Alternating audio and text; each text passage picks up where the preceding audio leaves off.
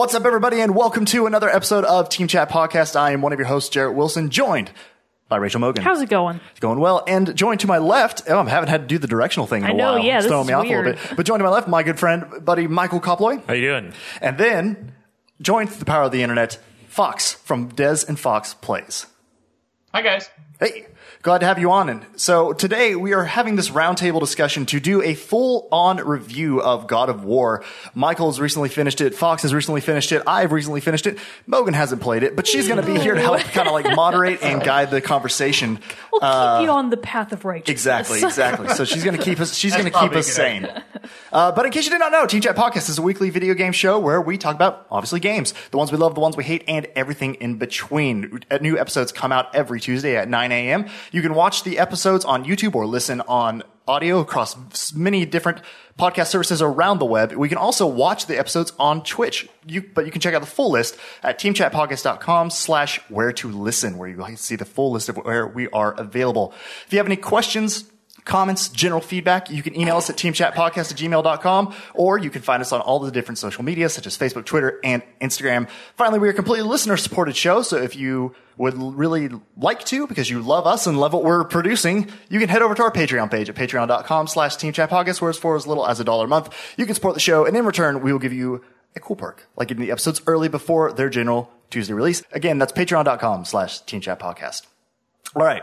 And another quick bit of, of updates before we get into this. We have one week left in our PS4 giveaway. Again, we are giving away a, gl- a used, it's Mogan's old one, but fully cleaned and professionally ready to go, uh, Glacier White PS4. So 500 gigs. Yeah, 500 gigs, internal storage, all that stuff. So if you want to have a chance of winning that, head over to our, uh, social media, find the link there. We also have a page on our website, teamchatpodcast.com slash PS4 giveaway, where you can find the link and all that to, to enter. So, got a week. So, contest ends July 31st. Kevin needs a good home, you guys. Make sure he goes somewhere where he'll be loved Kevin the PlayStation. and feel safe. I want him to feel safe. Yes, he does need a good home. I told the guy at the cleaning service, I was like, "This is Kevin," and he kind of gave me a blank stare, and then he was like, "Okay." And I was You like, name, you're one yeah. of those people who yeah, and then I was things. like, and he's been replaced by Gertrude, and that made him laugh. he, he didn't think Kevin was funny, but he thought Gertrude was pretty funny. Nice. All right. Well, before we get into our main topic, let's uh, do a quick, brief introduction. So I know Michael's been on before, but still, give a, another quick, quick intro of, of to you and your gaming history or whatever. Yeah. Uh, so, Michael, glad to be here. Um, in terms of my gaming preferences, um, so God of War was actually something that's a little rare for me. I don't really like hard games. I like the more easier, like very. Uh, I admitted this to Jarrett last night. I've been playing Stardew Valley. Um, You, uh, we, I've, I've been Yeah, getting did. raucous calls from Fuchsia and Ark, two of our patrons, for me to play Stardew Valley. I've heard So a good, lot of so good, good. things about it. Yeah, everybody Yeah. raves about I it. I feel like I'm playing Farmville, um, but it's okay. But better. So, yeah, You don't feel the social stigma. Um, but yeah, uh, like all kinds of games. Uh, I guess more like adventure, RPG, those kinds of games. But uh, God of War was great for me, so happy to talk about it. Awesome. And then now, Fox, uh, you know, you and I met on, we were both on a episode of the Bottle Rocket Gaming's Defective Discourse show a couple, a few weeks ago, uh, right, right. where we made that intro, uh, where we were able to meet each other. So, uh, give a quick intro about you, your show, uh, what you do with Dez and all that stuff. Yeah, so we have a, uh, a YouTube channel called Dez and Fox Play. It's myself and another guy named Dez, uh, and we both have basically been lifelong video game players. I don't know what the word, you know. Uh, We've been playing video games. I've been playing since I was probably, well, definitely since I was like five when I played uh, uh, Wolfenstein 3D on my uncle's PC. Nice. Uh, but then really got in with the N64 and definitely with the PS2. So I've been playing all my life, and we have now this pod, or we have a podcast as well on our YouTube channel where we talk about anything related to movies or comics or video games or I don't know whatever we can come up with. It's called the Nerdy Gritty, um, but mostly our, our YouTube channel is Let's Plays. We have uh, you know games where I play on my own, where Dez will play on his own, uh, where it's Dez and Fox play, where we'll we'll team up and do some co-op or whatever we can find. Um, personally, I God of War is basically right up my alley. Uh, between the two of us, I'm kind of more the AAA big giant game guy. He's got three kids and uh, less time in his life, so Yeah, he plays I more bet. of the uh, indie shorter games. Uh, for example, his game of the year last year was uh, was Hellblade. Senua's Oh, Sacrifice. I still need to nice get to that kind of rides that line, but yeah, so that's where he focuses. But God of War is really like I was looking forward to it from frame one of that E3 trailer that they showed. I was all about it. Oh yeah, yeah. Because I and I remember too. I was like, oh, really excited when we got talking about when we were recording with BRG, and like I was like, oh yeah, no, Fox has got to come on, is because we were on the whatever we were talking about well, on that episode with uh like mobile gaming and different stuff like that. You were talking about how you know you believe video games are art and all this other stuff, and I was like, oh my god. Man after my own heart. So I was like, this is going to be good. This is going to be a good conversation. Well, so yeah, if you are interested in checking them out, go and do that. Uh, so I've really enjoyed the conversations that I've had with Fox so far, uh, and really liked what I've seen of their content too. So check it out. But without further ado, let's get into this review because God of War is a big game. Lots to talk about. Lots of Yeah. uh, moments. Now, with our reviews, as we're going to spend the first few minutes doing a spoiler-free section. So this is where we're going to talk about nothing big story-wise. We don't want to ruin that for people who are looking forward to playing this game and haven't got around to it yet. So we don't want to do anything that's going to hinder that uh, the, your enjoyment of this experience. So we're going to talk about non-spoiler things. Second half of the show will be full-on spoilers, where we'll talk about various th- parts of the game story beats, oh shit moments, sad moments, whatever we want to talk about. Uh, and that's what we'll do in the second part. But we will give you a warning before we jump in. Yes. But I say we spring it on him. just be like, Just surprise, just surprise, here it just is. give give the end spoilers. It's been Open out a that while. gate It's- with a yeah, big it's been spoiler. out since April. We'll No. still like we'll still uh, brag not brag on ourselves whenever we spoil things that from five years ago. I know, we like feel bad. Sometimes we'll still talk about The Last of Us. And It's like, oh man, should I say that though? It's a pretty big spoiler, and it's like Because that's Last a of Us is really so old good. game. Right. Right. So, but anyway, so yeah. Well, for those who do not who are not aware, uh, God of War it was made by Sony Santa Monica, directed by Cory Barlog, and uh, is the fourth. Well, I don't know. Would you call it the fourth one, or would it really be like the fifth one? Because there's the God of War one, two, and three, the main trilogy. Then there's Ascension. Then there's this one. But then there were also the two games on handheld, uh, Chains of Olympus and Ghost of Sparta. So Yep. that's technically seventh game. Yeah. So Let's put it this way: any God of War installment that the majority of the populace has voluntarily forgotten is not a real God of War. So there's four. So, there's yeah. one, two, three, and there's four. I think all the in others general are ca- fake news. I feel like I feel like Ascension is kind of just like because it's kind of a almost a prologue-ish story to Yeah, one. Yeah, it's a prequel. Yeah. So continuity wise, this new one is definitely four. Like Four. Okay. as far as the chronological order goes, the rest of them are before one. Okay, cool. So yeah, so we'll just go. So we'll go with that one. Then it is officially God of War four. But anyway, uh, so yeah, Car- Cory Barlog, who actually was the director of God of War two, came back to do God of War uh, after taking a pretty big hiatus from the series and doing some other things around. Uh, but so obviously, the big thing about this game and what immediately sets off as setting it apart is the third person perspective of the game is different. You know, the whole tone, whole look, and everything is completely different from the original Yeah. God of Wars, which uh, is a bold choice. I feel like in any in any instance to to really deviate that much on a, such an established series.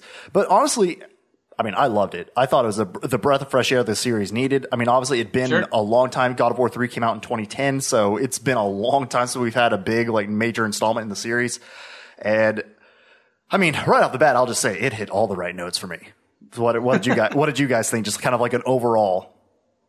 Uh, for me, actually, so it was my first game in the series. I hadn't played any of the previous games. nice I coming kn- in fresh. I knew of them, and I actually looked up a couple on YouTube to see the older games, and they seemed a little bit outdated. So I was like, you know what? I could go and try to play all the games, or I'll just play the new one, which is the shiny, fun thing. Man, so, Yeah. you really need to give Jarrett lessons because he feels like he always has to go back and play I wanna experience every everything. previous installment. Yeah, and I'm- all that does is Man, it Fox and I are best adds- friends right now. It just adds to his backlog, and then he never gets to play the new one. Yeah, with these kinds of things, it's like I'll spark note it. Like I'll read I'll the Wikipedia read the summary, wiki I'll look at whatever the summary is, and I'll watch a couple YouTube videos, and I feel pretty good about. I will the say, I'm. I do usually try to do that with the shorter, shorter games like God of War. I tried to do it with the Witcher series and was like, no, I can't wait. I got to get to Oh Witcher no, 3. your life's gonna fall apart. yeah, so I was just like, no, I, I can't, I can't hold off playing Witcher three anymore. Um, but yeah, so Fox, what were your like initial impressions and like overall? Oh, I think you you hit the nail on the head when it was a breath of fresh air. Uh, to me, like basically in any industry right now, movies uh, especially, and then video games as well, with like remakes and remasters and reboots and sequels 20 years later that nobody really asked for, especially in the movie industry. When you're gonna continue a series that like has already been established and could very well just stand on its own and not be touched, if you're gonna bring something in, like do it again, then do something new. Right. Like bring something new to the table. Don't just make it feel like you're doing God of War again. And so I think it hit that nail on the head, like perfect. Like, yeah, this is God of War. That's Kratos. Like I remember him, but also both visually, mechanically, uh, story wise, this is something new. So it kind of rode that line exactly how it needed to, and it was amazing.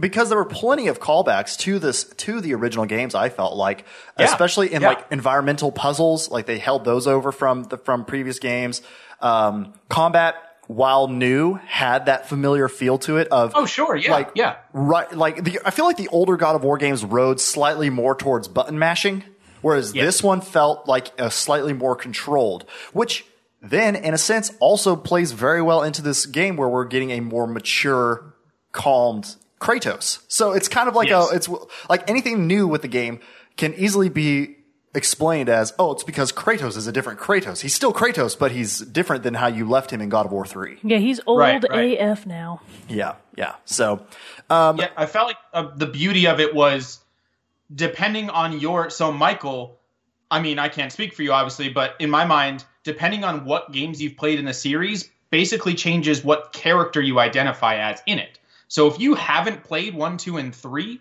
and you don't know about what Kratos has done before, then you're kind of closer to Atreus, like asking these questions about your oh, mysterious, point. terrifying father.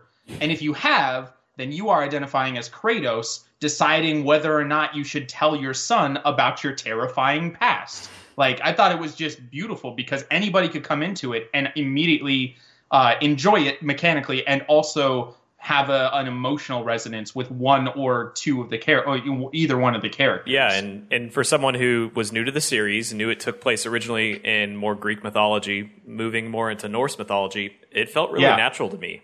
Again, like I don't have right, the right. in-depth experience, but there wasn't anything in it where I was like, "This is shoehorned. this is a reboot." Like it just felt like a Yes. normal story. yeah. So, so one thing then I would ask is, did any of it ever, did you ever feel lost? Because obviously Fox and I have like the, the background, but did, was there ever a point where you're like, I don't know what's going on, or I don't understand why this is important? I mean, overall, Without trying, again, no spoilers Yeah, yet, yeah, yeah. but just like overall. I thought the story was a really powerful part of the game, but at the end of the day, I also just like pushing, you know, I wasn't mashing buttons, I was a little more controlled, but Right. the fighting mechanics and the actual game itself was so fun that there were certainly moments where I was like, I'm not quite sure where this is going, but that was okay. Yeah. Yeah. Um, and I was okay with kind of like going on that journey. So yeah, maybe it's associating more with Atreus, but it was just kind of I was along for the ride and I'd figured, okay, this is a little unclear, but I'm sure they'll explain it later, so I'll go with it. Yeah, yeah, very good point. Uh, so a little background, extra background on this. So another big change is that no long is that uh, the voice of Kratos was changed. to a way better one. yeah. I don't know what the previous one sounded like, but now that I've figured out that the voice actor is Teal'c from Stargate I was gonna SG say, One, like, yeah, I know the it's- greatest it's the character. guy of with all- the eye on it. Yeah, yeah, it's the yeah, guy yeah. with the thing on his forehead. Okay, he yeah. was one of the uh, oh, what are they called? The Goa'uld. He was one of the soldiers for the Goa'uld, but then Okay. like the SG One team, they kind of saved him and made him be on their team. It's awesome. So better voice actor? You guys like the new one? Uh, so here's so Terrence T.C. Carson was the original voice. Christopher Judge is the is the new voice of Kratos. Christopher Judge. Um, I had never like I haven't watched any Stargate SG One or whatever Well, like you're that. missing I- out, buddy. After hearing uh, Christopher Judge as Kratos, I definitely I want to watch everything with Christopher Judge. He's amazing. He's amazing. Because not only for one, it's one of those things you hear the videos of him voicing Kratos, and it's his voice is like deep and powerful and booming without seeming to try. It's just like, man, that'd be so cool to be able to like make your voice do that. Then I realized that's just the dude's normal voice. He's literally built the Yeah, way yeah. that he should sound. because he is massive. He's a massive human being. He's a big guy. Oh my god! But he's awesome. Uh, so yeah, so uh, Cr- uh, Christopher Judge took over as Kratos. Uh, Sunny Suljic is Atreus. Uh, Jeremy Davies is another is a character from the game, and then uh, Freya. and it, what? Nice. Uh, the, oh, I see what you're saying. And then uh, Danielle Bisutti plays another one of the major parts, who we'll get to in a little bit. Uh, but those, that's the, pretty much the main cast. You gonna bleep yourself out there? Did I say something? Um, I, I mean, that's not a big one. You should bleep it out for fun, for funsies. I should do that. But no, so that, I mean, her, her character is, isn't as as big of a thing. But uh, Jeremy Davies, I'll let Sure. his his be a little bit more shrouded in mystery until we get to the spoiler section of this. Right, Um, right.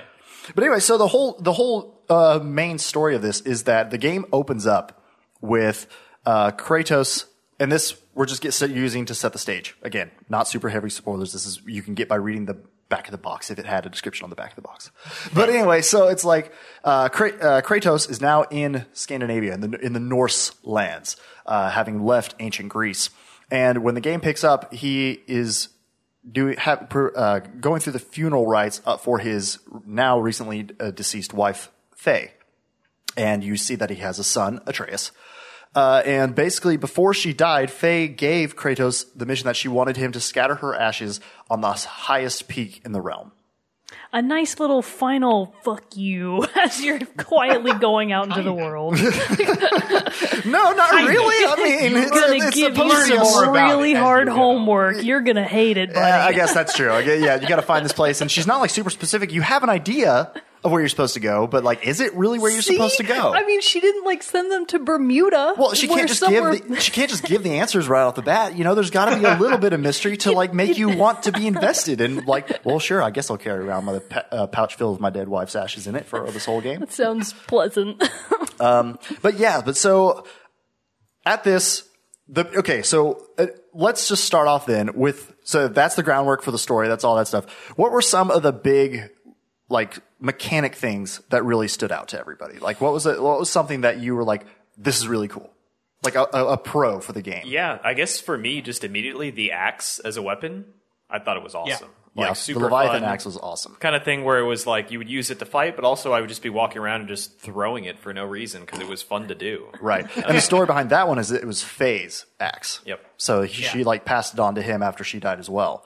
Um, it, it, it boomerangs back to you, right? yeah, you Yeah. can like Because I throw was it out thinking and he call would it, just which like is a, throw it, which is and then you'd have to, you, After you'd it. have to no, go that's get what it. made it really cool. You throw it, and it would come right back. So basically, you could just walk around and do nothing, or you could just throw your axe at everything at all and the times. boomer and the boomerang when it comes back would do damage. So you can so you can like do effective. damage to you can throw you? no no no no no, to to enemies. so.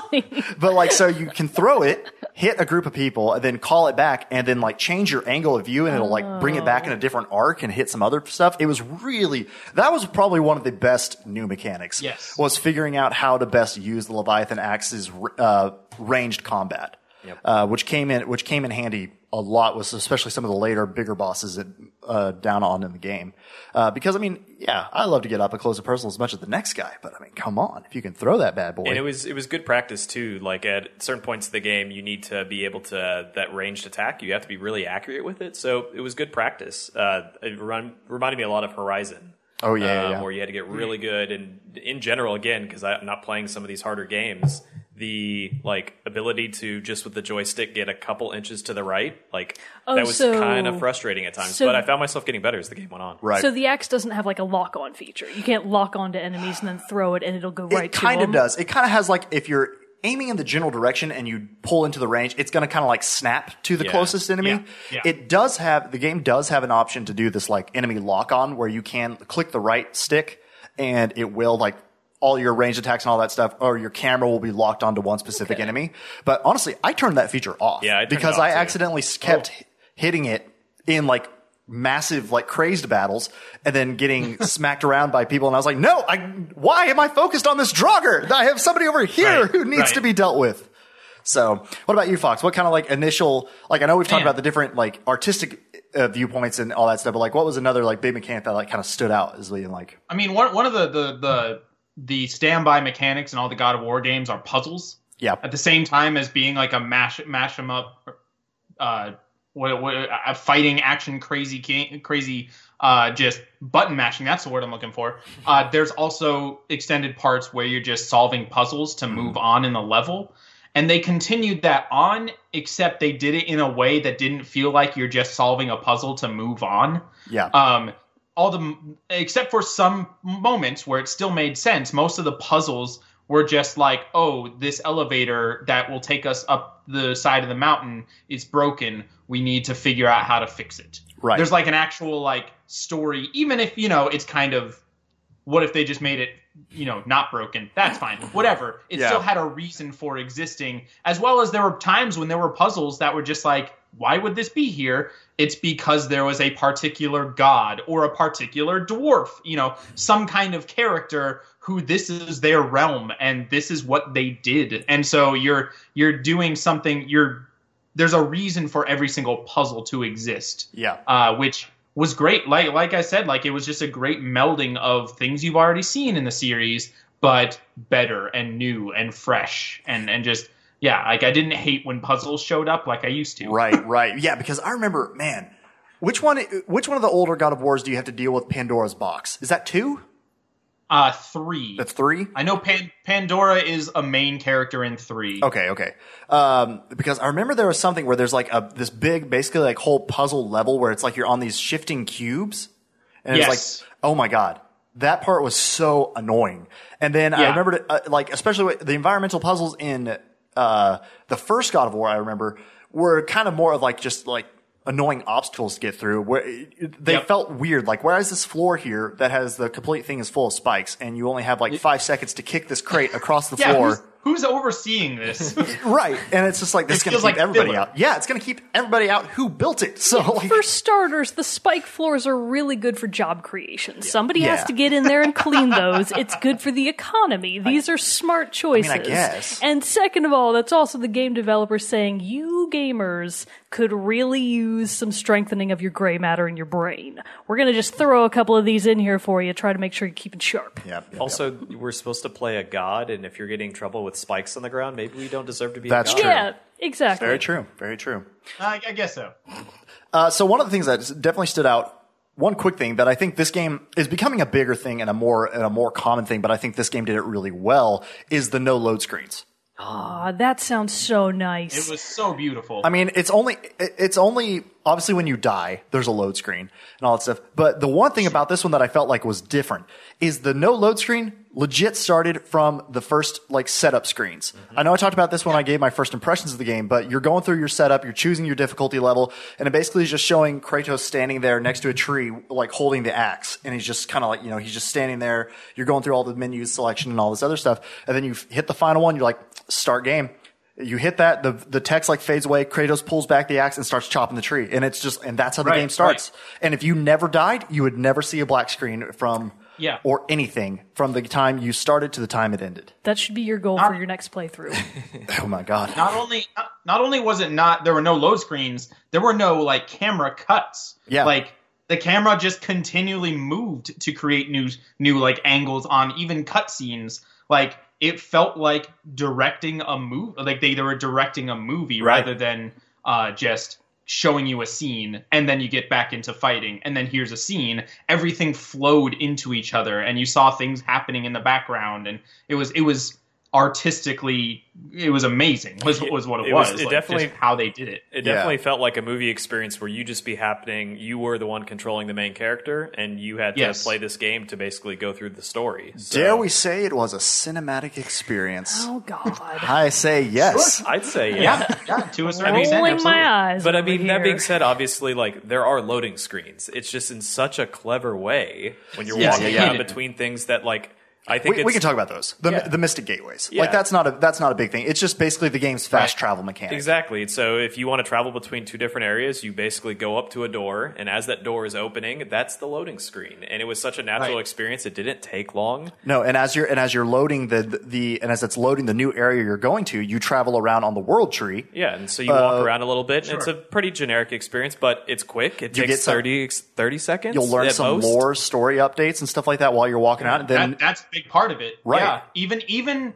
there's never a moment where not where something is not happening yeah, even while you're like on a boat going to another location, uh, Atreus is like, "Hey, character, uh, not no spoilers.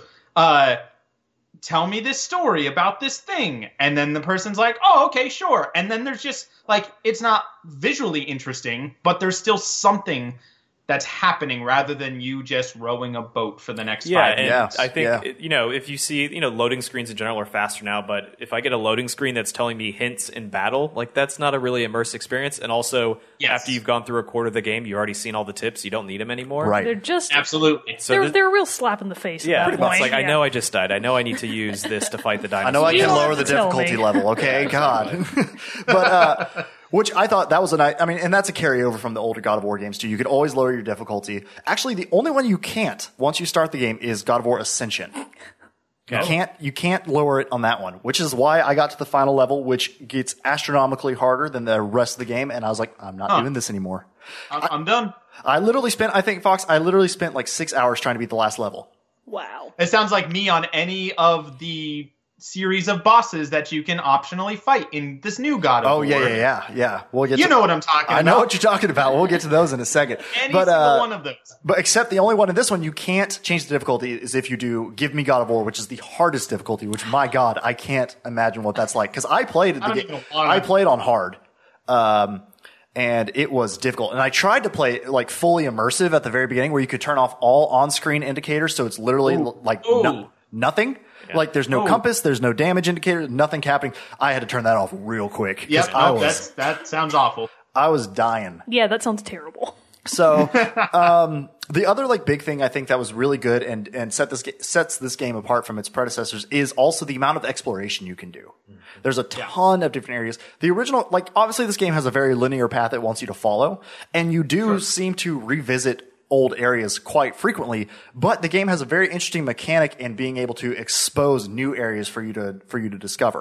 Um, you know, this isn't very spoiler because it's seen in the trailers. You meet the world serpent, and the world serpent's in this big lake. Well, as the game progresses, the world ser- serpent will move, which l- causes the l- level of the lake to lower, and which reveals new areas for you to go explore. So it's a fun mechanic to like not ma- have to make this like massively huge world map for, for the creating on the. It's a fun design choice, but you still have a smaller map with tons of things to do.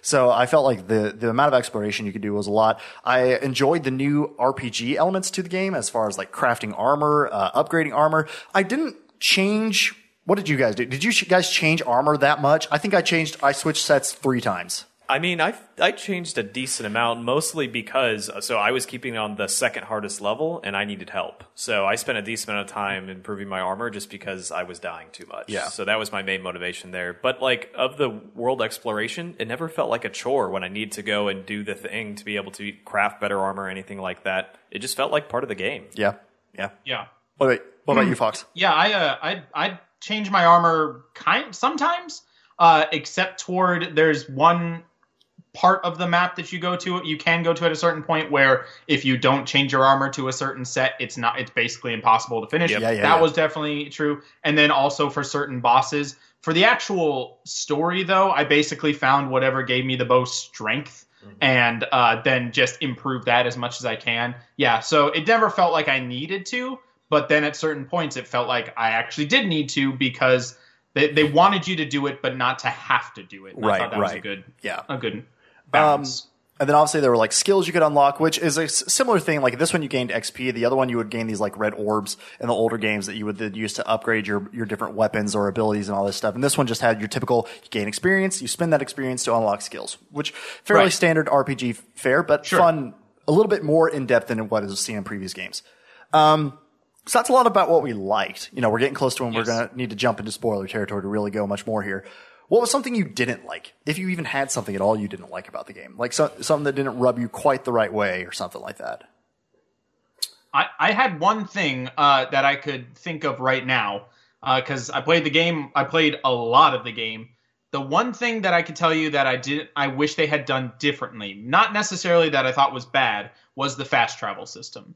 Um, especially when you go to some of the optional dungeons or just like the side areas Yeah, where and if you're doing the collectible things like if you're trying to find lore stones or trying to find you know if one of those things is at the end of a dungeon then you have to run all the way down through that area uh and they and to be able to fast travel you have to go to certain waystones which is very common but it felt like there was a lot of running that was just unnecessary Yeah. i wish that i think they could have given you uh, you know, what if after you had finished the story, oh, now you can fast travel from wherever Right, to right. these certain points. Like that was the one complaint I think I had, major complaint, I guess. Yeah, I think I think for me the only one that I really had was sometimes the uh I mean like I said the the lock on thing kind of got annoying but again Oh, you can yeah. turn that off. So I was like oh, problem solved. Yep. Not a big deal anymore. Um so I wouldn't really count that. The navigating sometimes got difficult. Like especially as you're exploring Yes. the Lake of the Nine. That's true. That's the, true. The compass you could track like you could track these favors or like side quest things that you would want to do, but it wouldn't be like a very definitive go this way. It was just like you had to, especially for some of the um, the uh, some specific favors, you, you had to find these like very very specific parts of the Lake of the Nine to Right, even go to right. it. I fast traveled all over the place trying to get to one and just couldn't find it. Then to find out it's like you just it's just this crevice in the in the lake that you just happen to sail into, and that's the right way to go. And I was like, Well, couldn't have given me like a slight directional. Like you have the compass, but even with that, it's still not like it's it's not precise enough. I don't know. I, I had issue with it. Well, well, we for for Jarrett specifically, maybe not you, presumably normal people, but we know that Jarrett, from his experience with Dark Souls, is not the best at Well, directions. Yes. So I mean, I'm also going to be salty about it if it's not a perfectly laid out path for me to follow. But no, I mean, He really needs like active visual guide points. that was just the one thing that me for that really stuck out. Um, there is a couple other things that we'll talk about when it gets more spoilery because there's uh, some story based things that another thing that kind of was like, I wish that could have been better. And you and I, Michael, had actually talked about that that a little bit before. Okay. Um, but so we'll touch on that in the spoilers section. But Michael, what about you? Yeah, uh, without going into spoilers, the only thing that I can think of, I guess, was so there's one particular mini boss, I guess you could call it, that's pretty repetitive. Um, the ogre troll, whatever it may be. We talked about those. Um, that's Yeah, not yeah, a that's spoiler. fine. We had That's a little an, an enemy. on here. An enemy is like I'm not unless it's like a boss. I'm not going to call those like spoilers. Yeah, and it was really cool the first time. It was pretty fun the second time, the third, the fourth, the fifth. The, by the end of it, I was just like, You wind I- up finding like ten trolls. I think ten or ten to twelve trolls. was- I think they are the changed like- they changed their mechanic a little bit, but at the end of the day, I felt like I just had to do the same thing over again. Yeah. um, and particularly at the end when you're doing it, it's kind of like I don't want to fight this guy again. Like I don't. But they're but by that point too, they're also easy. Yeah. like you can take them down pretty quick. Yes. yeah, there were definitely moments where it was like I remember the first couple were way harder than the next two, which The- is kind of cool. But the also at the first same troll- time too, it's like very clear that like they didn't change the mechanic enough because now it's super easy. they Yeah. didn't scale. yeah. The first, the very first troll,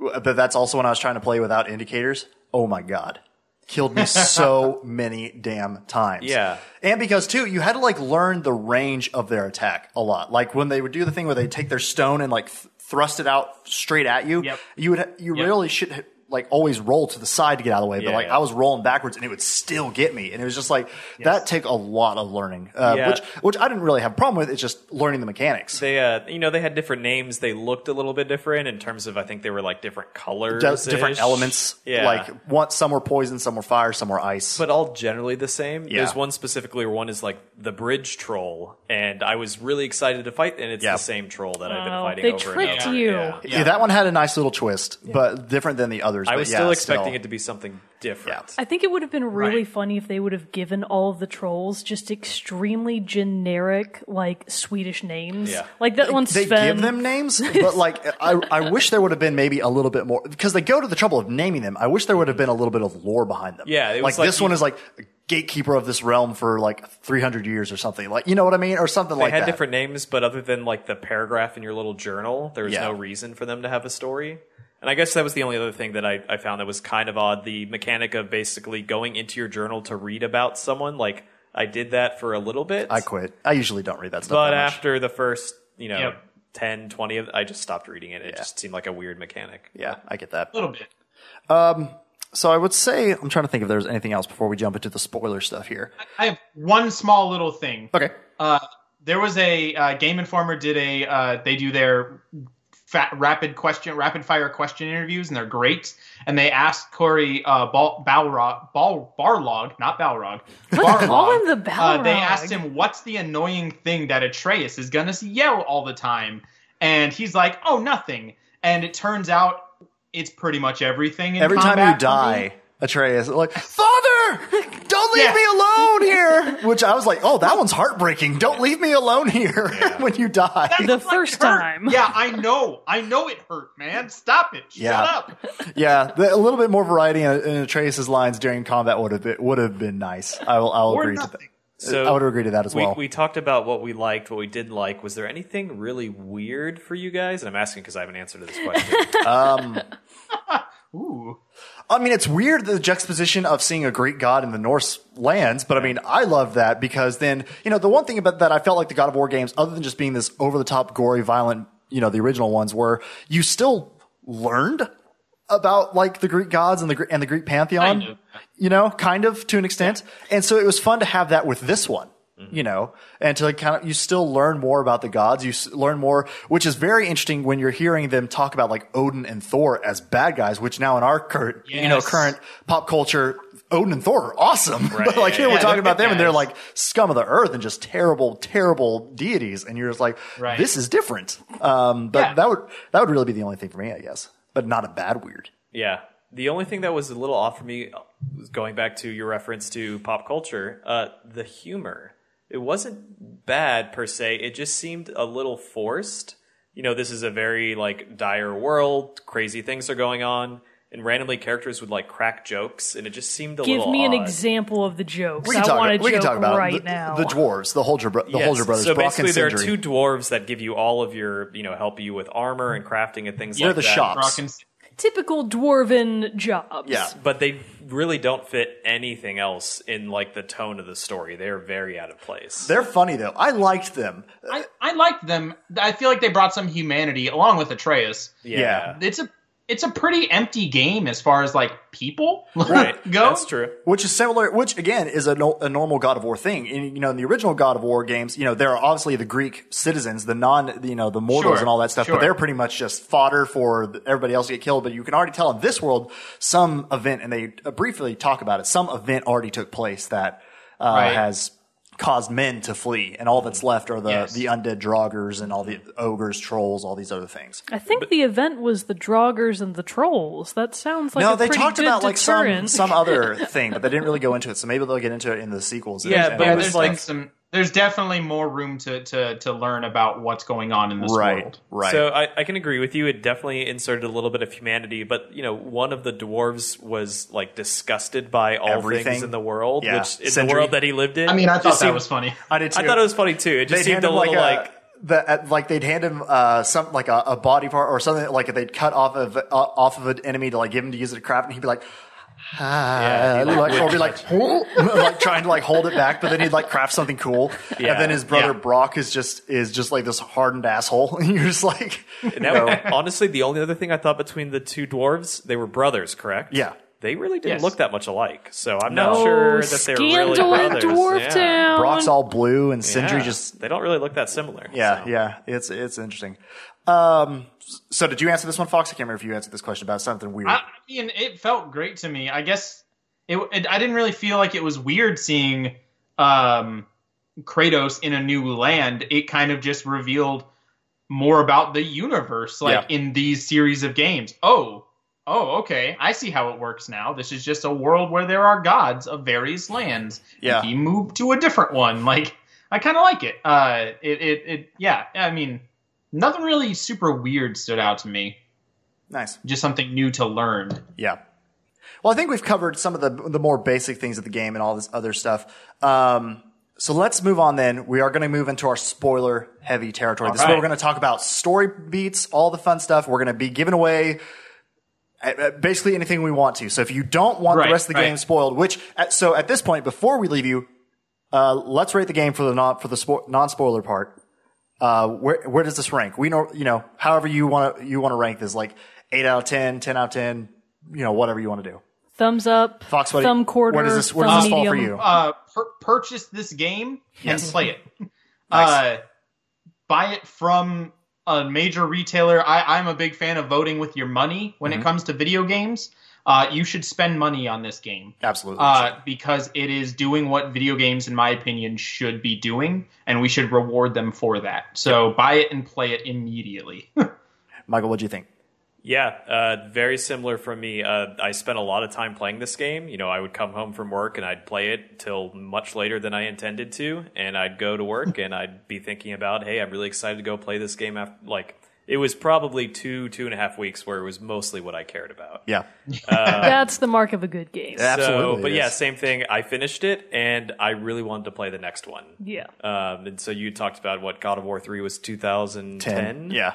I really hope the next game's not 2026. Oh God, I hope not. That'd be But terrible. no, I finished I it and it. I immediately wanted to play the next one. Yeah.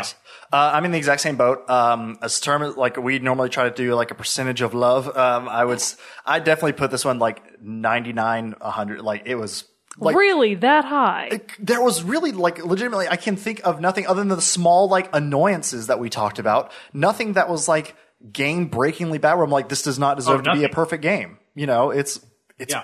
fantastic. Bold words, sir. So with that- words. We'll now jump into the spoiler territory for all of you who want those nice, Yeah. juicy details it. of this.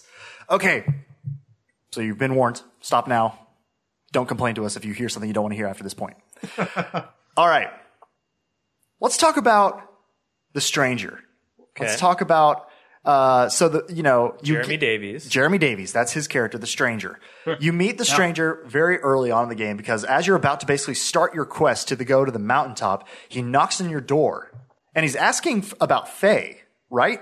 Or Yeah, he's, he's asking about Faye, and then he's like, Essentially, yeah, but he's also like very curious about who you are because he doesn't know, curious about who you are and who's there with you. right? Um, seems to know things about you that you, you've tried to keep hidden. Yeah. And so you basically uh, devolves into a fight, as most interactions that Kratos has do- As Kratos does. Yeah, as Kratos does. And holy shit, that fight was one of the greatest boss fights ever. Yeah, I forget the number of times you thought you won, but you didn't. But what was it, seven? Well, eight because the thing about Baldur is he's been cursed with uh, he can't feel, and he can't be basically he can't be killed. He's just impervious to any physical uh, physical Yeah, pain. yeah. Uh, so you can wail on him, you can beat him, you can cut him, you can stab him, you can do whatever you want, and it's not gonna. Yeah, It may slow him, but it's not gonna. Yeah, it's not gonna take him out. But Right. That battle was so artful in how you just had to learn how to counter his punches, counter his attacks, you know, do, deal your own damage. And I remember it just several people uh, like online would like commented about it and they were just like it felt like a superhero fight and it really like I can't think of a better Right, way to really describe it. I think I think the, the a real beauty beautiful part about it was so before this you had gone um uh you had gone out and went hunting, right? Right. Was that something that You had fought- happened already? You yeah. fought the troll already. Um, the yeah. first troll. yeah, and you fought the troll and you beat the troll and you know, this was not the first thing that happened. And you from the start know it's a little different than old God of Wars. Kratos has a beard first off. Yep. And also he's a, he's got a son and he's not constant rage monster anymore. Right. And then the stranger shows up and you fight him. And I feel like they were trying to get you to be like, oh, yeah, this is what Kratos is like. Oh, yeah, I'm just going to rage out and murder this guy. No problem. Ha, I killed him. Oh, wait. I didn't kill him. Like, the He's back. things that Kratos has relied on in the past to just deal with his problems, mainly his rage and strength, are not, like, they're doing nothing. Yeah, they're not gonna So they're trying, again, to tell you, hey, this is different. Mm-hmm. Like you're gonna try to do those things both as mechanically and as a character, and they're not gonna they're not gonna get get you where you want to go. So you got to figure something else out. Yeah. I thought it was it was beautiful. I also really liked, like, in terms of, he was an interesting looking character. He had some markings, but slight Sure. frame. Looked like a Yeah, he nor- wasn't like huge dude. He looked like a normal guy. And again, my experience from God yeah. of War was watching YouTube videos and it's seeing other little clips. And generally, you're fighting giant monsters and gods and titans and things like that. This was a normal dude, way smaller than you, and it was just like a very interesting way to bring into the fact of like these are two gods fighting each other, but gods aren't all these monstrous beings that live in mountains. It's just a normal person walking around who happens to be a god. I thought it was great. Yeah, yeah. And so, what did you guys think? I you- Michael, you and I talked about this a little bit last night, uh, but like, what did you think about the final? Because obviously, Baldur fighting Baldur and def- and finally defeating Baldur is like the end fight of this game. Um, what did you guys? How did you feel yeah. about the difficulty of it? Because here's the thing: I did not die near as much fighting Baldur as I did any of the other opponents I had to fight in this game. which Yes. normally I feel like would be a bad thing. But honestly, I feel like because of how the mechanics worked and how the like the countering and you know the blocking and countering system felt, it made you feel toe to toe and like of, on an equal playing field and not uh not overpowered because if that makes sense at all, it it felt even. It was like I didn't feel like the crushing blow of oh my god, I got killed for the fiftieth time. I just am Yeah. ready for this fight to be over. It held Right. the it maintained the uh the suspense and in the uh uh, I'm losing the word. Um, the intensity of the fight. It never, it never, you know, dropped. You never felt like all this stuff because I mean, the final, I think the first fight with Baldur I maybe died once. The second fight with Baldur I think I died like twice. And then the third, the final fight with Baldur I died, I think only once again. But it was, but I didn't mind it because I was just like, it's, it's such an sure. engaging battle. And especially in the final one with, you know, the, uh, Freya being thrown in the fray. Um, but, but, you know, it, it adds an extra element to it, but it's still, it just, it felt like gods fighting. Yeah, I mean, I thought about this a little bit. The main actual story bosses I felt were way easier than a lot of the side quest bosses, or even just some of the things that you encountered when walking around the lake. Yeah, yeah. Um, oh, yeah. When you like run into the like the Wervins, Yeah. like the Realm Terrors and stuff like that. The Realm Oh, yeah. Terror bosses Yeah. or the Travelers. The travelers, Oh my the, God. the travelers and So the realm cool. terrors were way harder than any of the main bosses. Which, Oh, yeah. and the Valkyries, of course, too. Jesus. So, the, so the Valkyries Oh, is who we those were referring to Valkyries are earlier. The bane of my existence. Yeah, The Valkyries, there are nine of them. So- they are so hard. I still have to go back and find all of them. I've, I've- ki- I've beat four. I'm not five? ashamed to admit. So I um, played it on the second hardest difficulty level. Um, by the first Valkyrie, I had to move down to the normal um, difficulty, and There's once no shame in normal. and once I encountered That's the rest, go-to. I just went to story because I just did not want to mess with it. No I just shame wanted in to- that. They are hard. Even on story. I died a couple times. No, Oh, yeah. no joke. Yeah. Well, because they're all those the Valkyries are one- you know they have similar attacks and similar things, but the Valkyries are the most diverse enemies you'll fight. And also, Every single one has different attacks. Every single one has different things they'll like pull out of their back pocket to attack you with. And, And you're just also like, what? What do I do against that? at max, I think three hits and you're dead. Most of the time, two, sometimes one. Yeah. So you mess up once, you're dead. Yeah, it was the Valkyries Yeah. were ridiculously hard. Uh, but yeah, I beat I beat all of them. Um, I've I tracked them down, took down all of them. Uh, the la- most of them took me probably forty to fifty deaths. Like, Yeah. they were uh just like I was hate playing the game. Like Oh. I'm gonna beat this just because I need to right now, not because like The I hardest- didn't even feel like satisfaction after killing him. I was like, finally, it's over. Like, yeah, uh, Uh, seriously, that it's, was it's crazy. great i thought because it wa- it's what forced me to look at other parts of the mechanics like armor wise changing up my strategy Yep. getting like you know changing up atreus's abilities like how can i make this fight easier that was when i really was forced to play the game with a little bit more uh, strategy rather than just brute strength Right, uh, right. You actually had to learn the combos main and different series, stuff the main that. story bosses Yeah. Um, so yeah, the Valkyries and all that stuff was was ridiculously hard. Um, the one I hated the most of the ones I played so far is the one who would spawn Draugrs. Mm-hmm. Oh my god! Because you ha- you your your instinct is to okay, I'm going to kill the Draugrs to then make it where I'm only going to have to fight this Valkyrie. But if you kill no. her Draugrs, she just spawns more Draugrs. Yeah, so you come have to. bro. You gotta think ahead. So you, you've gotta, like, only aim at leave her like and just one run around the. That's the one where I turned off the lock, the auto lock, Oh, because it kept Oh, like yeah. locking on a Draugr as I'm trying to s- smack her out of the air with a throw from the axe, mm-hmm. because she's about to do her like, you know, ultimate Instant kill. attack, yeah and I can't hit her, and then I die, and then I have to For me, the, the Yep. we were talking about what's the maze realm? Is that Niflheim? Nilfheim, Nilfheim. Nilfheim, yeah. For me, Yeah. that was the worst Valkyrie because I actually beat her twice, but not did not make it out of the maze in time, and then I just gave up. I was like, I don't want to do this sucks. anymore. Um, I did really like the Trials of Muspelheim and Nilfheim. I thought Yep. that was a fun addition to the game. Although I yeah beat those were amazing Yeah, I beat I beat the the first round of challenges on Muspelheim, which that is the only part of the game where I lowered the difficulty because I got to the one trial where it's like kill hundred enemies. Yeah. I kept getting to like seventy And left Yep. and dying, Yep. and I was like, and I probably played that 20, 30 times, and I was just like, I can't, I can't keep just doing this one part. It's not even the main part of the game.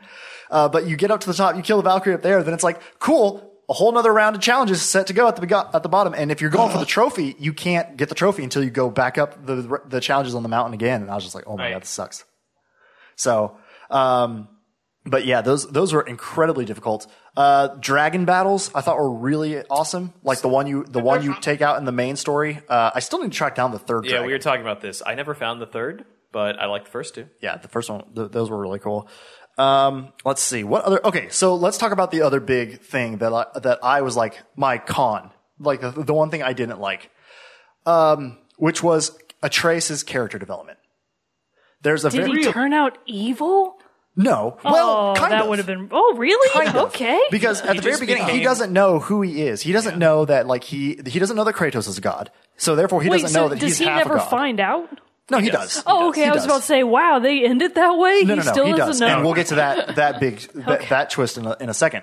Um, but what I didn't like is that he's like a kid. You know, he's trying to like, s- you know, He's like find some kind of support. 11, right? Yeah, f- find support from Kratos, and Kratos is being standoffish because he's like, I don't want to get close to you because I've already lost uh, my first wife back in Greece and fir- and daughter Sure. back in Greece, and now I've lost Faye, and uh, you know, now you're just with me, and I, I don't know what to do with you, kind of thing. Kratos needs to really work on And his then- uh, emotional fortitude. Well, he does, which is a big part of this game, and a big and a big Kinda what this game this is about. Yeah, a lot of what this game is about is they're building in trust and relationship with each other. But it gets to the point where Atreus does finally figure out that he is a god, and it's just a li- a light switch flip that he goes from being like a like a mildly annoying like ten to twelve year old kid Yeah, to yeah. being straight up just a dick. Yeah, he becomes And a it- huge brat, like you know, overnight. just instantly, he's immediately just like, oh, I'm a god. I don't have to listen to these like petty people's problems. Like Sindri starts to tell him something, he like shuts Sindri down and like basically is like, I'm sick and tired of hearing about your stupid little people problems. Which also he calls him a little person. and He's a dwarf. Like, oh god, you know, That's insensitive. They don't. They prefer dwarf. exactly. And so like he's already insulting him. Uh, he starts like. Uh, shit talking on his mother Mm-hmm. because he's like, oh, she wasn't a god. And Kratos is like, you better stop that shit right now, or Yeah, I will I put a will whooping on you, you. boy. Uh, which we haven't even talked about the great plus of how many times Kratos just calls Atreus boy. yeah, It- But it, it- boy. yeah, it went. It went from annoying to funny to comical to sad. I went through the whole range of emotions during it because Yeah. he says Yep. it three thousand times. Oh yeah, it's great.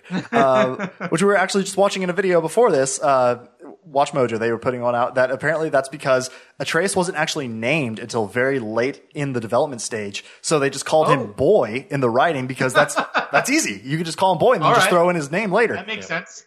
Um, but anyway, so that just felt very jarring to me because how how quick, and then it was quickly resolved, and he was like leveled out later on in the story near the end of the game. But like he has these, I don't know, it it just was so quick for me. Yeah, like the it- the switch from just being like I'm just a normal boy Yeah. to I'm a god. On one hand, I get it because he's 10, 11. Right, doesn't know like how to that. handle it. And so I guess I get that. But me as like part of this story, I was like, okay, Yeah. I'm very annoyed by this kid right now. Yeah. But I mean, if you're uh, like from the kid's perspective, Kratos is a really shitty dad. Oh, yeah, he's not absolutely. like. Yeah. Of course, he would turn out like that Yeah, because he yeah. has a shitty Yeah. father. I think it totally makes sense. I was just like, okay, screw, like screw if, this kid. If Maybe they, it feel- if I they feel like it made could've the just kid been- like a really good person, like Yeah, really on it, I feel like that wouldn't match the type of parenting Very that he's true. gone through. Very true, very true. But also, we don't know what his mother was like. We can assume bad. We can assume. no, I, would- I would think she's No. good. No, F- Faye was Yeah, good. basically, we don't, we never meet her, and it's basically like she kind of doesn't want Atreus to be around uh, Kratos. Yeah. yeah, for a Kratos good is reason. kind of meeting him really as they go through this game. Uh, and I just got this idea that she was a, a kind and loving mom. Um, Yeah. and that she was like that she, she was very different from Kratos. So let's so let's then talk. Let's jump into that then, because you know you you realize you're on this journey, but also uh, you know Kratos and Atreus, they're like, why? Why are we doing this? They they just they're just doing it because it was her, her final wish. But so through the course of the events, you know, you unlock all these different realms that you can go to: Muspelheim, Nilfheim, Helheim, Joden. Uh, well, Jotunheim is the one you're trying to get to, uh, which because Right. you you learn from one of the greatest side characters in this game, Mimir. Let's Oh yeah, Mimir is this guy who you get to the summit of the mountain where you think is the top. This like this is where you got to be, and this is where you're going to be done. But you find Mimir. He's been uh, basically made part of a tree by Odin. And he's just stuck there it, and yeah. tortured by Odin, Thor, Thor's sons, Baldur, everybody, all the time. He used to be like a guy. he used to be just like a basically a, an aide or a you know to to Odin basically. Uh, you know, smartest man alive, he claims. A counselor, a sage. Yeah.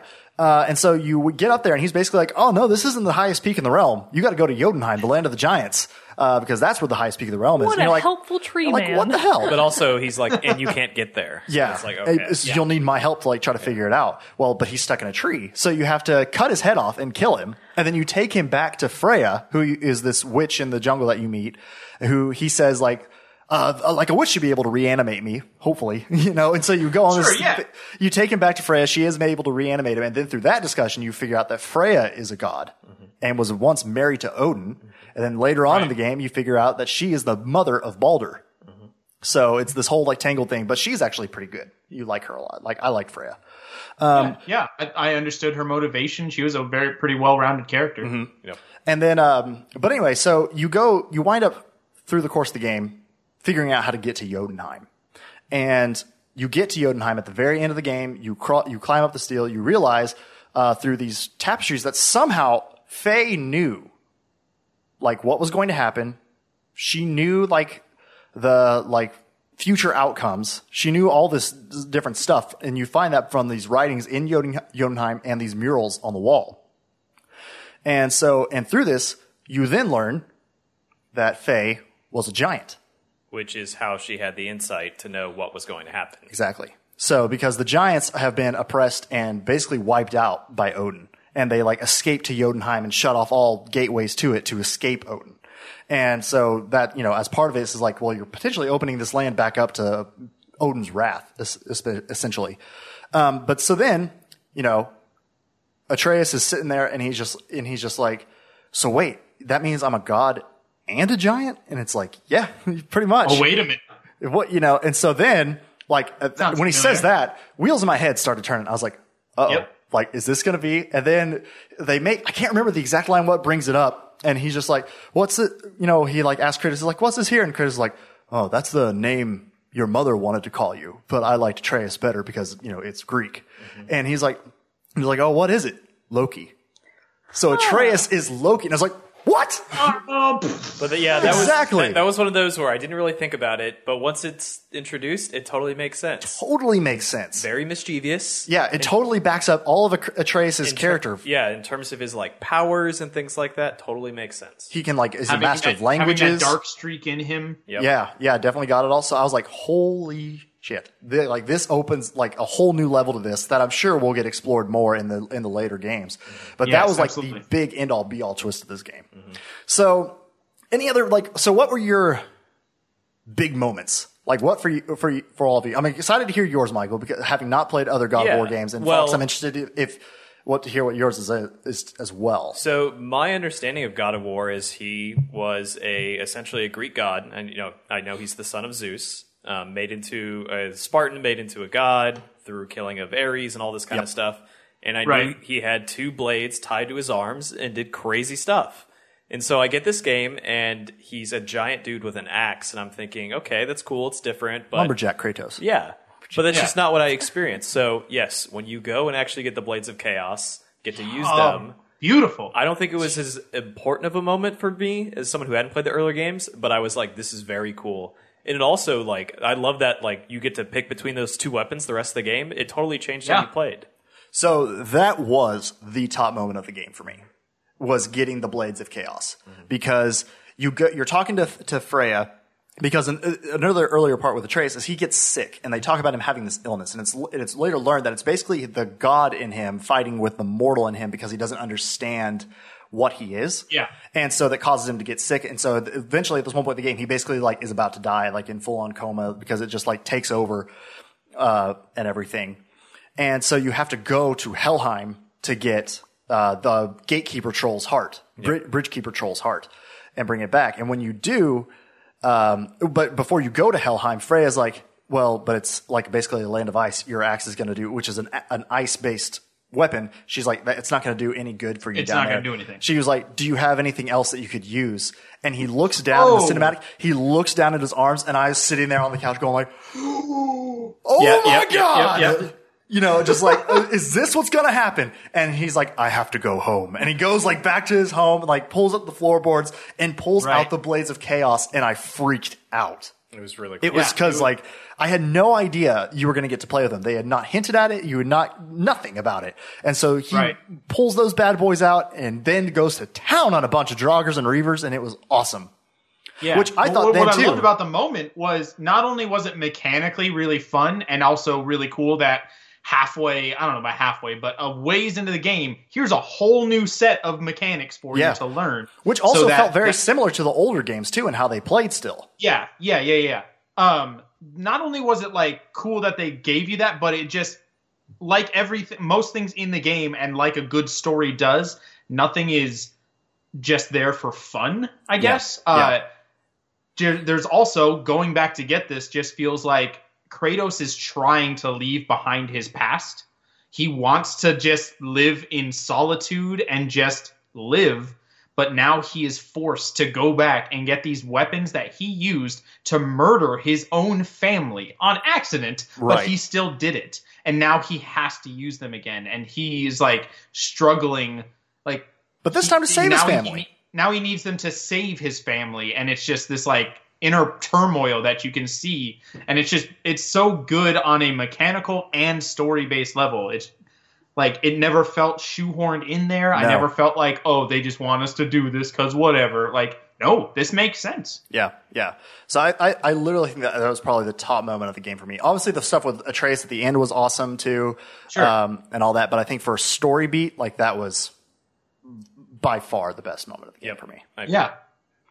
Um, I I also love the uh, the final fight with Baldur. Yeah. Um, the third one where Freya, like Freya, was a very like at the same time as liking her, I didn't like her, which is a good villainous type thing. Like when you kind like you understand she's willing to die for her son, and but you're also saying, well, her son's a murderous maniac, like, and just I'm excited to see like maybe what she does more than I am with like Atreus a little bit in Yeah, the next yeah, game, yeah. just to like. Does she go running to Odin like I, you know, I found You're uh, gonna need me. I found Loki, like that kind of thing. Like I'm just really, I really love that moment, but also just visually when she reanimates the the giant Oh, that's been God. laying on the ground. The the the what's his name? The the blacksmith or whatever. With Yeah, the yeah. he's been laying there the whole game, and he re she reanimates him, and he starts like throwing crap at you in the middle of a fight and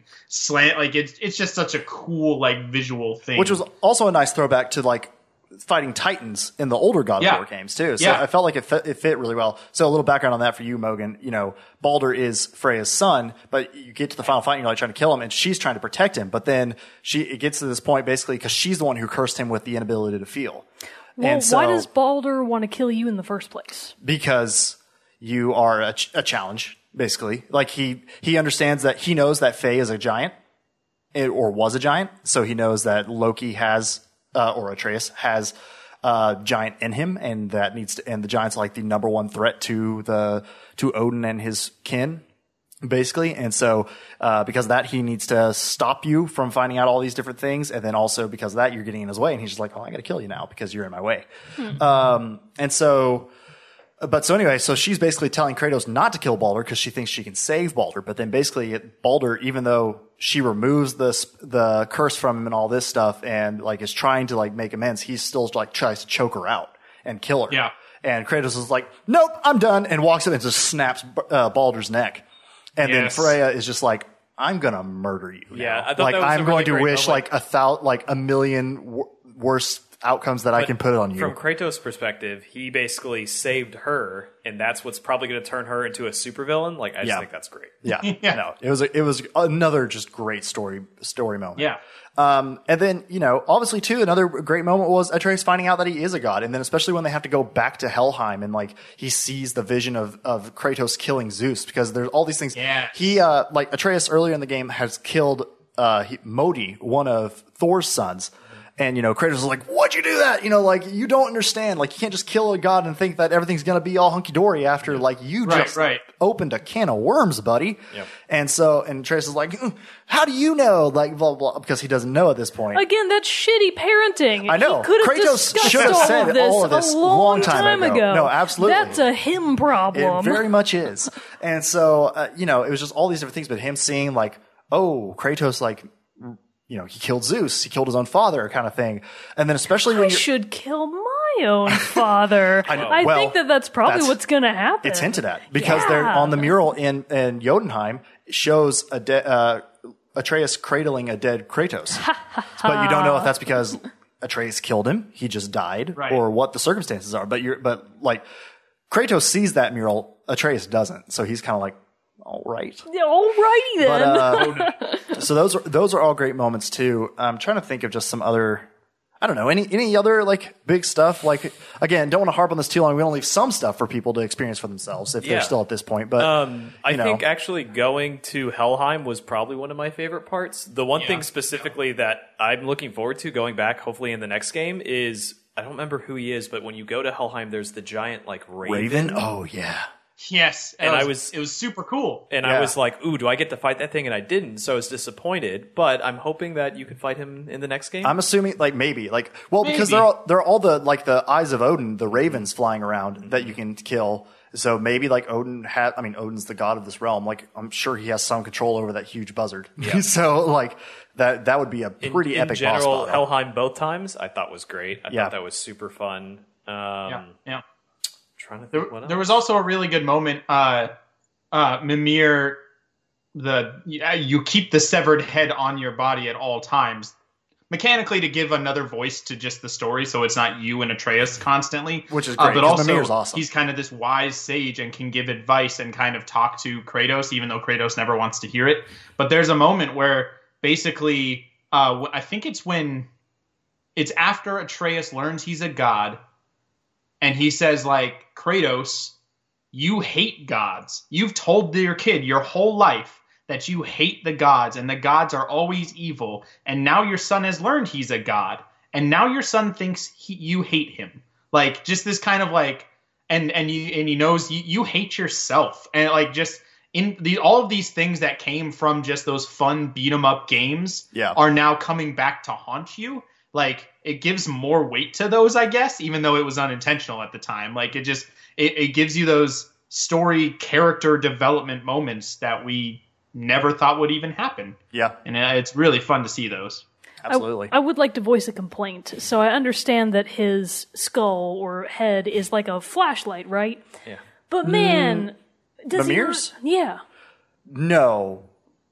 I mean, he, he like no, got he doesn't use light his head. coming out of He's his got eyes. it's like it's like a, a prism thing, but not necessarily. It's not used as a, as a light. There is in God of War three. Oh, maybe Kratos that's what I does was use the thinking head of of. Helios as a Head of as Helios a is so headlight. used funny. to But regardless, stun my enemies. complaint stands. I think it would have been absolutely hysterical if you'd had to just like dig up the whole tree, put it in like a cart, and just kind of drag it with you the whole game. You know, like I put him down to do fights and I stuff. feel like that would have Swinging been it like around puzzle people. Things. Like, okay, how are we going to get Mimir and his tree across? what can I do? What can I do? Oh, boy. Yeah, no. That would have been super funny. It, it- that would have been a great moment as well. No, Mimir was probably my favorite side character. I really liked Brok and Sindri's. I really, I, I liked Brok's whenever you'd come up to the, you'd like run across him and stuff. Eh, And, uh, you'd like come up to his shop and he's like, what's got you all bumfuzzled about? You know, something like that. Like just his weird. But that's not how you greet your colleagues and No, friends. what's, yeah. Next time you come in to record, I'm gonna be like, "What's got you so bumfuzzled?" I would slap you right in the face, sir. all that stuff. But I really love them. I also love the the thing, the story thing they used to explain how they can have shops literally everywhere. Yes, that was good. It's like basically dwarves have this ability to realm travel. They through like because they're these master crafters and master builders, they built these these passageways through all the different realms that are outside of what the normal like gods or hum- or normal Yeah. gods would use to travel. So because they're kind of like at one point Atreus is just like. How do you keep popping What, up? what are you doing here? And he's like, oh, that's no big deal. It's just a dwarven secret. Don't worry Don't about worry it. about it. I'm here now. So you want some I? I thought that was a fun, just like nod to the player. Like, yeah, we know this is kind of crazy that these same two characters keep popping up, but here's a good reason for why. I really enjoyed. I that wish as they would have because of the name Brok. It just reminds me of Pokemon. I wish that they would have been like two different guys in every location, but they would have looked exactly the same, and they all would have had the same name. And it's like, no, we're different Broks. That's that other Brok in the other land. That's we're Brok we're A, different I'm Brok guys. B. Yeah, yeah, yeah. That would have been good. Um, I can't really think of anything else. Like any, did any any other like closing things or other like final story beats mean, or I re- moments that you I were just really like really stood out? Again, I was talking about the Raven, but I liked how it opened up. Like, what's the next game going to be? Like, Yes. I thought that Yes. was really cool. And Did everyone see the secret ending? yes, Oh, with um, Thor. Yes. Yeah. Yes. Okay. Yes. I didn't know about that. Yeah, But then that's- somebody that was else who really te- fun. another friend of mine like said, "Hey, did you see the secret ending?" I was like, "What? No." Yeah. Basically, after the game, you go back to their house and they like like, "Oh, we're so tired. Let's go to sleep." And then you both both have a dream that like tell it says like several years later, and like you you like you you wake up. Oh, was it three? Three specific. Yeah, three Okay, years three later. specific. Uh, and and you like are woken up by this massive like thunderstorm, and immediately you're just like, oh my god, it's Thor. But Yeah, Thor's you, here. you go, you know, and you're like, wake up and Travis is like, boy, get your, you know, get up and all this, and you you run outside and open the door, and there's just this dude standing there.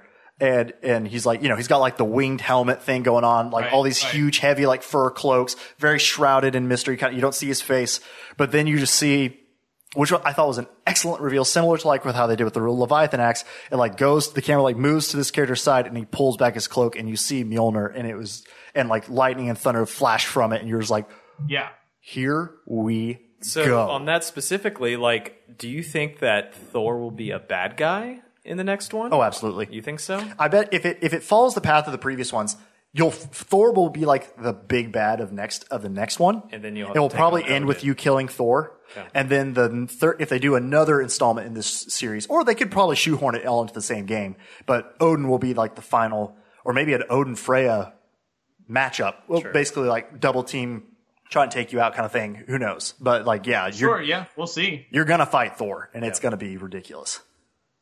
So that was a that was a pretty pretty That, sweet. that was a cool moment. yeah. I'm gonna call it. So Okay. for the so so this is like God of War four, but there's probably gonna be a five and a six, and they're all gonna be in the same timeline, right? So in six, you're gonna get to the fight with Odin, right? And you're not gonna beat him. Odin's gonna go to Atreus and he's gonna be like, Hey, your current dad blows. I mean, he might. That's a yeah, very and he's gonna be like, You should join me, kid. And he's gonna be like, Yeah, my dad does blow. And he's Yep. gonna join Odin and they're totally gonna kill you. No, I could see that. I'm calling it. That's Yeah. definite. I'm or at least be a part of it. And then like maybe the game ends where you become a, you play as Atreus after you've like killed Kratos Ah, and or then mortally get to wounded kill Kratos, and then you're like, oh, Kratos. I messed up, and then you go take on Odin and stuff like that. I That- would be shocked if Kratos doesn't die in the second one. yeah, Uh, I think they're building toward Atreus being the main character, Yeah, being I who think so you too. play as. Because- like you get to train him through as he grows up, and then something happens and Kratos dies, and now Yeah. you are Atreus, the result of that training. and because I, I'm pretty sure I read somewhere, you know, around the time when the game came out, that Cory Barlog said that like there's the they've opened the possibility because they've already changed like realms once that they might do it again. So that's the other thing that I was saying. Like, you obviously don't know how you go from the times of Greek mythology to Norse times, essentially. Right. Different part of the world. How did that Sure. happen? So I'm very interested to see, like, for all you know, with like when you die, you go to the next like age of Next gods, pantheon and, or and stuff like something. that, So yeah. They, maybe they did reference in the game in what uh, what what was the god who Tyr? He was the one that was yeah. actually I forget who it was, but you see symbols from other uh, Yeah, cultures. Yeah, and, Ty- and Tyr's vault. see their, their symbols for war, and Egypt Egypt shows up. yes, that's what it was. Yeah. I would Egypt. love to see Japanese like uh, uh, kami show up. Like, Yeah. there's I mean, there's a million different belief like belief systems with a million different gods. You can go anywhere. Right. Which is which is would be really cool if like it travels with now with Atreus and he goes to like a different one. Yeah, I, I like the idea of like when you die, that's when you go to the next one. So maybe That's Kratos cool. dies, Sure. that's how he goes Yeah, to Egypt or something. Yeah. Which Egypt would be pretty awesome. I mean, you got you got a little taste of that with Assassin's Creed Origins, but like that'd be awesome to see it explored in the God of War arena. Yep.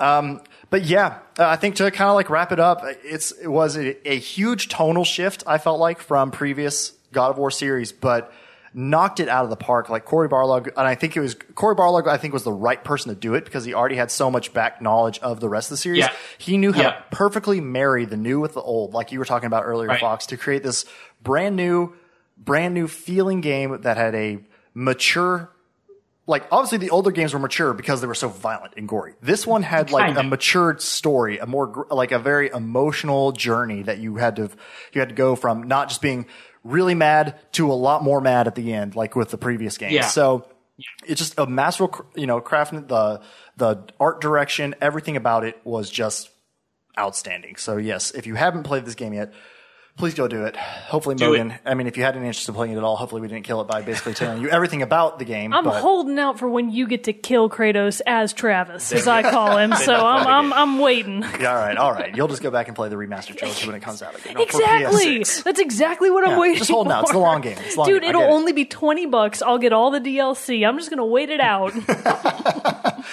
All right. Well, before we go, we do have to do our last little bit of the show, which is our soundtrack spotlight, which we would be remiss when talking about God of War to not mention Super Mario Odyssey. No, not that. The, we would be remiss to not to talk about not talk about Bear McCreary's fantastic score for God of War.